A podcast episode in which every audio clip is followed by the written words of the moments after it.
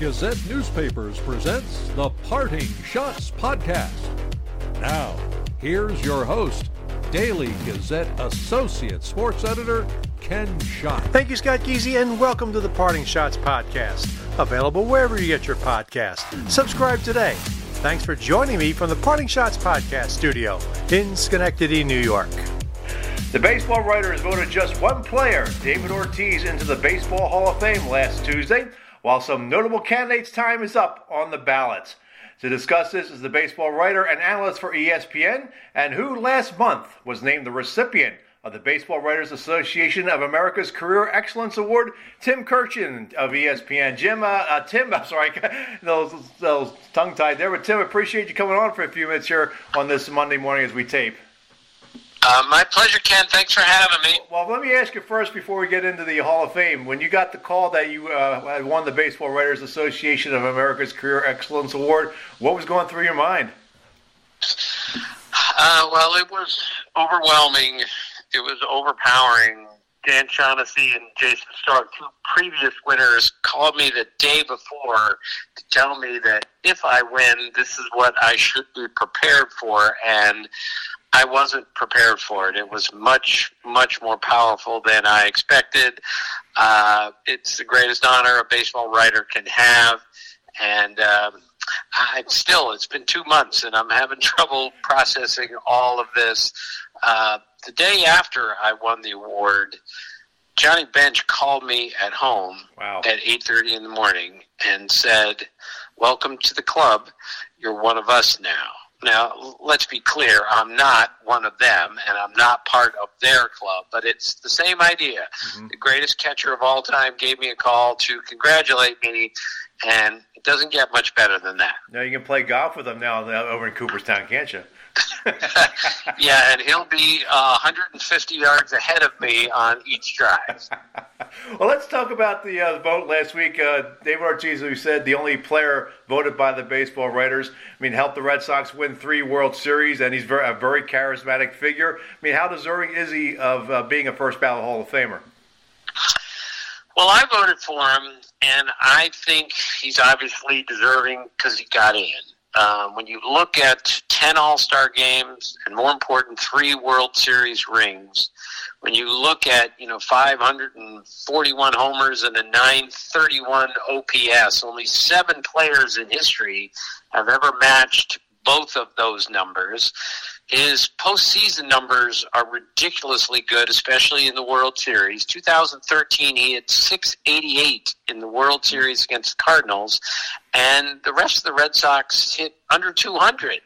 Uh, and then when you really look at the history of the Red Sox, the rich tradition of the Red Sox, I mean, Ted Williams is obviously the greatest player in the history of the franchise, but you could make a case that either Carl Yastrzemski or David Ortiz is the second best player ever to play for the Red Sox, especially since he helped deliver three World Series championships there. That's how great David Ortiz was, and that's why he made it on the first ballot. Yeah, but of course there were some whispers about Ortiz and steroids, which some say if he got in because, despite that, you know, shouldn't players like Barry Bonds, Roger Clemens, and Sammy Sosa be in?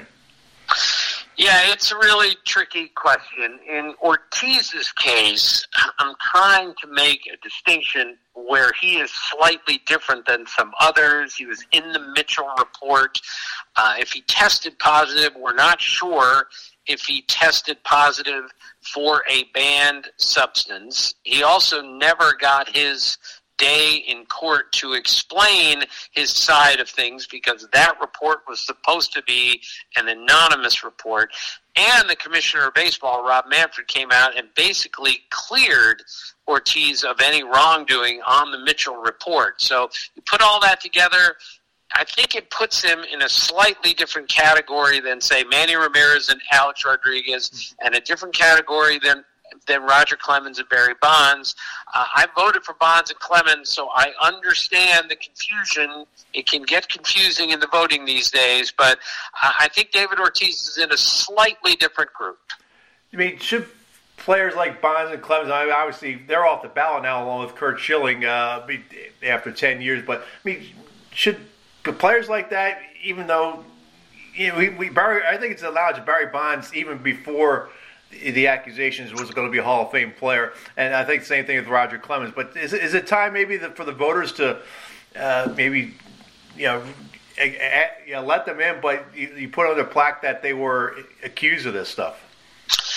Yeah, it's again, it's a very tricky situation, and I I voted for Bonds and Clemens every year, and it was not an easy decision, but I voted for them every time because one is the best hitter I've ever seen, and the other, for career value, might be the best pitcher I've ever certainly covered.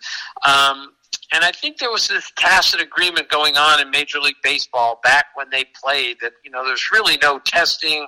No one was checking. A lot of players were doing it. Um, players were even encouraged to do it. Um, so I think that puts them in a separate category. And yes, I, I think it's worth at least discussing nationwide. Is there a better way to handle and to deal with the steroid guys, the PED guys? Because um, it's, it just doesn't seem right on certain levels, and yet 66% of the voters voted for Bonds and Clemens this year. So uh, they're going to get another shot. They're going to be on a probably on a on a special today's era ballot in uh, December. So their chances of getting in the Hall of Fame certainly are not over. Yeah.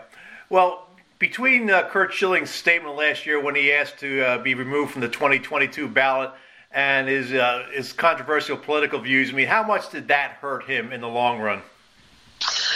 Yeah, I think it hurt him. I I voted for Curt Schilling every year. Obviously, I think he's a Hall of Famer, and some of the things he said in recent years has, has made me uncomfortable. I must say, but I'm still I'm voting on him as a player, which he was 15, 20, 30 years ago, and I think that's what I should be voting on instead of maybe his political views or his, you know, his what he says on Twitter.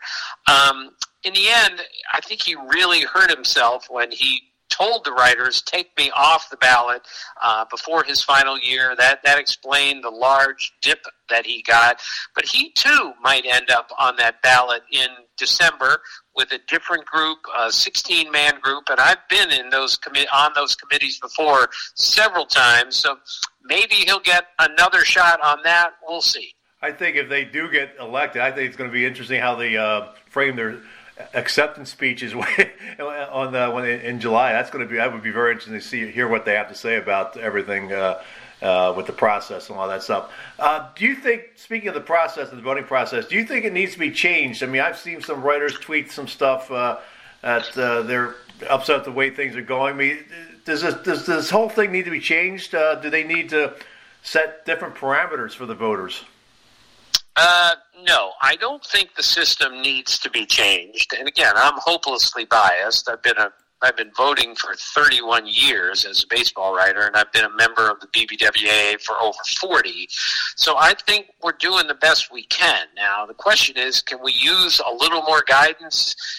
Yes, I mean these questions are really, really difficult to answer during the PED era. And again, no sympathy required here. It's a tough, tough, difficult job now, and maybe it should be given what's at stake here. But I, I wouldn't be against, a, you know, a, you know, a national conversation here with the hall, with the commissioner, with former players, with the writers, and with executives, and just kind of hash out: is there a better way to look at this? Is there a better way to evaluate this? Because it seems the writers get pounded every year at, at Hall of Fame voting time, and that troubles me a bit. I think we sometimes take away from what we're here for, and that's a celebration of Hall of Famers, not not blasting away at the, uh, for people not getting into the Hall of Fame.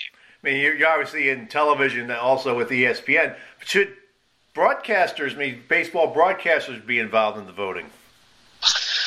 Well, obviously they're knowledgeable enough to be involved in the voting. Uh, again, being a writer and knowing the writers have been doing this for so many years, I think we should keep it this way. And none of the writers, of course, works for a major league team. And if not mistaken, some broadcasters work for major league teams, which is, I think, the the original reason why you know they they may be some may be partial to players that that they work for on the same team that type of thing. Yeah. But I, I have no problem with putting the broadcasters on if indeed we we have a way to do it. I, am up for examining anything, but I have to repeat, I think the writers are doing the best they can. I think we're doing a good job, and if I were in charge, I would keep it the way it is. Yeah. Well, there'll be other um, Hall of Famers going in uh, in Cooperstown uh, this summer. The uh, Golden Days Era Committee uh, elected Gil Hodges, uh, Jim Kaat, Minnie Minoso, and Tony Oliva.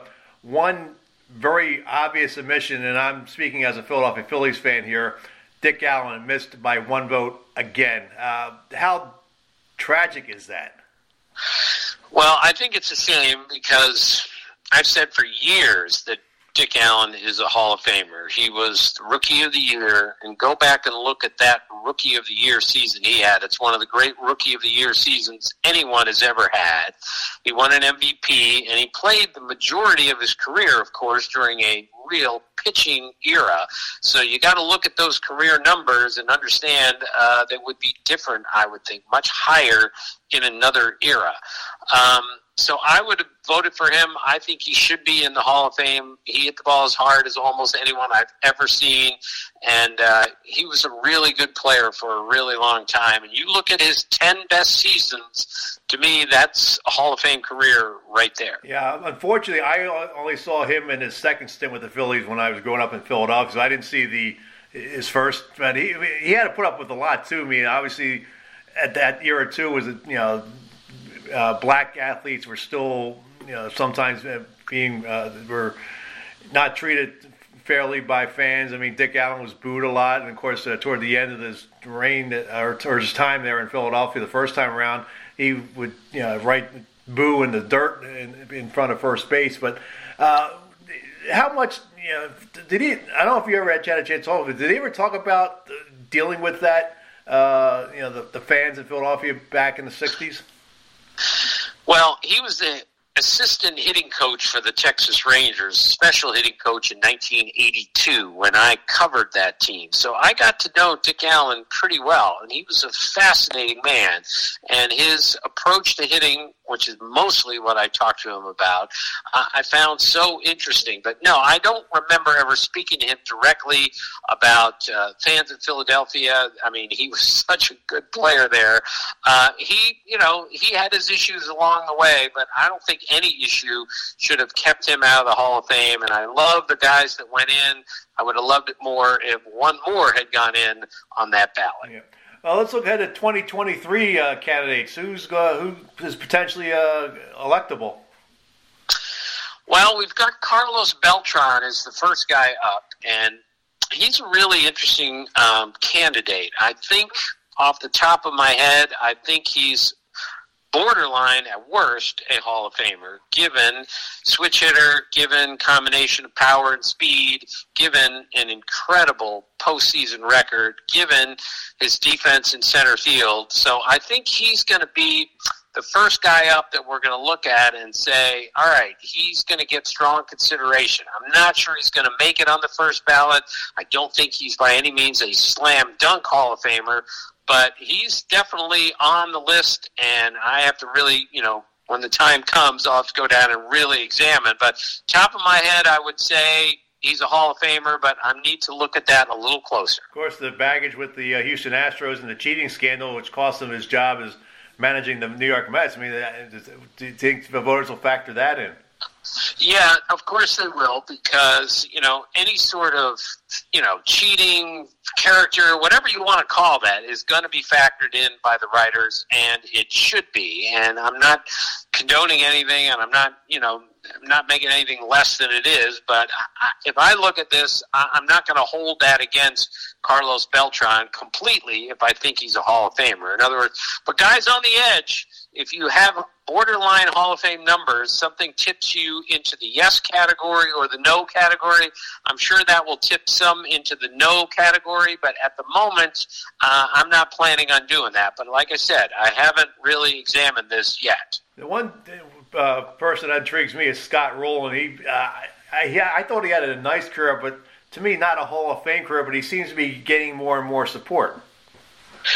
Yeah, he's at 63% right now. And history tells us when you get 63% and you've got four years left uh, and the ballot is not filled with Hall of Famers coming up. I think Scott Rolen's going to get in. I don't think it'll be next year, but I think it'll be the year after. Um, you know, after Brooks Robinson and Nolan Arenado, he's the best defensive third baseman I've ever seen. Uh, he's more durable than people gave him credit for.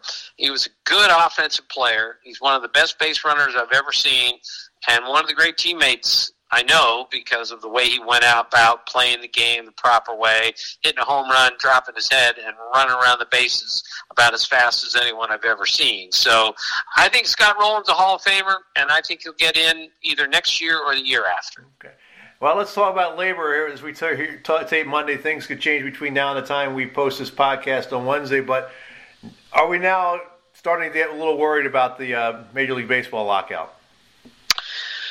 Well, I've been worried since December the 1st. Uh, this is not a good sign that we're out and that work needs to be done and assets and everything are frozen at the moment. However, we did a week ago have two days of negotiating, and I think that was encouraging, even though they were contentious and not everything got done and we're not close to an agreement. But some things happened that I found at least encouraging. First, the union dropped its proposal to make free agency less than six years of service time. I think that's really important. I think they recognize the owners are not going there. And if the owners aren't going there, then we're, we're not going to play in 2022. So the, the union gave up on that. And that was a good thing, I believe. The owners took a couple things off the table. So maybe there, I know there's hope. Uh, I just am going to be much more worried if we get to three weeks from now and we still don't have an agreement. But it's certainly time to get this thing going so we can salvage spring training and, of course, not affect 162 game season. Especially we're here, we're still in the middle of a pandemic, and you know we're seeing some great NFL playoff games. I mean, baseball could shoot itself in the foot if they don't do something. Really, you know, you know, we had the 90 or the 94 strike, which ended the season. Uh, I mean, if they do. You know, start don't start the season on time. How much it will it really hurt the game? Well, it will be a terrible situation if next year is affected by a lockout. It's it's just not the time to do this. Baseball is not at its height of popularity as it was, say, in '81. I covered the '81 strike. Baseball was wildly popular in '93, '94, '94, '95. I covered that one too. Uh, baseball just can't afford this right now. And you're right; these these football games have been just spectacular the last couple of weekends, and all people truly, truly care about is watching the games. And if the games aren't being played in baseball, um, it could be very damaging. And financially, I just have to think both sides are going to look at this and say, look how much money is lost if we don't play. Uh, so I think one way or another, we're going to get this done, and we're going to open the major league season on March 31st. But we've got a lot of work to do. And also, I, got to think they have to figure out a way to get the game more exciting again, and maybe. Uh, what, what do you think expanding shifts in the infield is, is the way to go?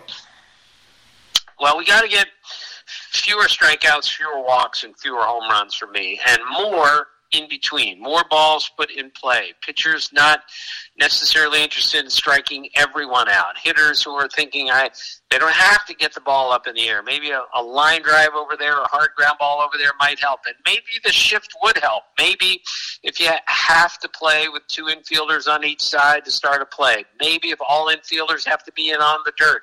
Maybe that will give hitters more of an opportunity to say, hey, I can get a hit if I hit it over there. Now they look at the field during these extreme shifts and say, my only shot to get it through here is to hit it over the shift. And that's where big swings come from. That's where a lot of strikeouts come from, a lot of walks come from, and a lot of homers come from. And again, I think we need more action in the game. So let's find some ways. Yeah. You know, I see Manny Machado, a third baseman, from uh, catching a ball in right field. That's just like, no, come on, please. That's that can't happen. Yeah, and it's happening all the time. But baseball is well aware of this issue. Theo Epstein and others are working on ways to try to make the game better, more exciting. And a lot of work needs to be done, but smart guys are on it. And it, but this is not going to turn around in one year. I mean, this is gonna this is a generational thing, and it's going to take some time to really reteach some of our our kid, literally our kids, that you know getting the ball up in the air is not always the most important thing, and your spin rate and your velocity is not always the most important thing. Getting getting hitters out is more important. So let's hope we get to that point. Well, Tim, I appreciate a few minutes talking baseball with you here on a cold Monday morning. And uh, again, congratulations on your award, and uh, hopefully we'll talk soon talk more baseball as we get closer to the season. Well, let's hope so. Thank you, Ken. The NFL Conference Championship Sunday winner in the Daily Gazette's You Pick'em Football Contest is Kathleen Durant of Duanesburg. Kathleen wins a $100 ShopRite gift card. Congratulations, Kathleen. We had a four way tie among the VIP winners. They are Morris Ford, Grand Premier Tires, Emirates, and Capital Land GMC. If you would like to play in the contest for the final time this season, go to dailygazette.com and click the You Pick'em logo. I was 1 and 1 with my weekend picks, and I'm 7 and 5 in the playoffs. Keep checking out dailygazette.com and the print edition for the latest updates in news and sports on the coronavirus pandemic. I want to thank all the doctors, nurses, and first responders who are dealing with this pandemic. We appreciate the job you're doing in this difficult time. If you have not gotten vaccinated, please do so. Do it for yourself, do it for your family, and do it for your friends. That wraps up another edition of the Parting Schotts podcast. I would like to thank Tim Kurkjian for coming on the show. I'll have another podcast Thursday focusing on college hockey. I'll preview the Union men's games this weekend against second ranked Quinnipiac and Princeton. And I'll have a conversation with former Union defenseman and the captain of the 24 National Championship team, Mat Bodie. I'll get his thoughts on Rick Bennett's resignation as Union's head coach. If you have questions or comments about the podcast, email them to me at shot, that's S C H O T T, at dailygazette.com. Follow me on Twitter at Slapschott. The views expressed on the Parting Schotts podcast are not necessarily those of Gazette newspapers. The Parting Schotts podcast is a production of Gazette newspapers. I am Daily Gazette Associate Sports Editor Ken Schott. Thanks for listening, and I'll catch you next time. From the Parting Schotts podcast studio in Schenectady, New York, good day, good sports.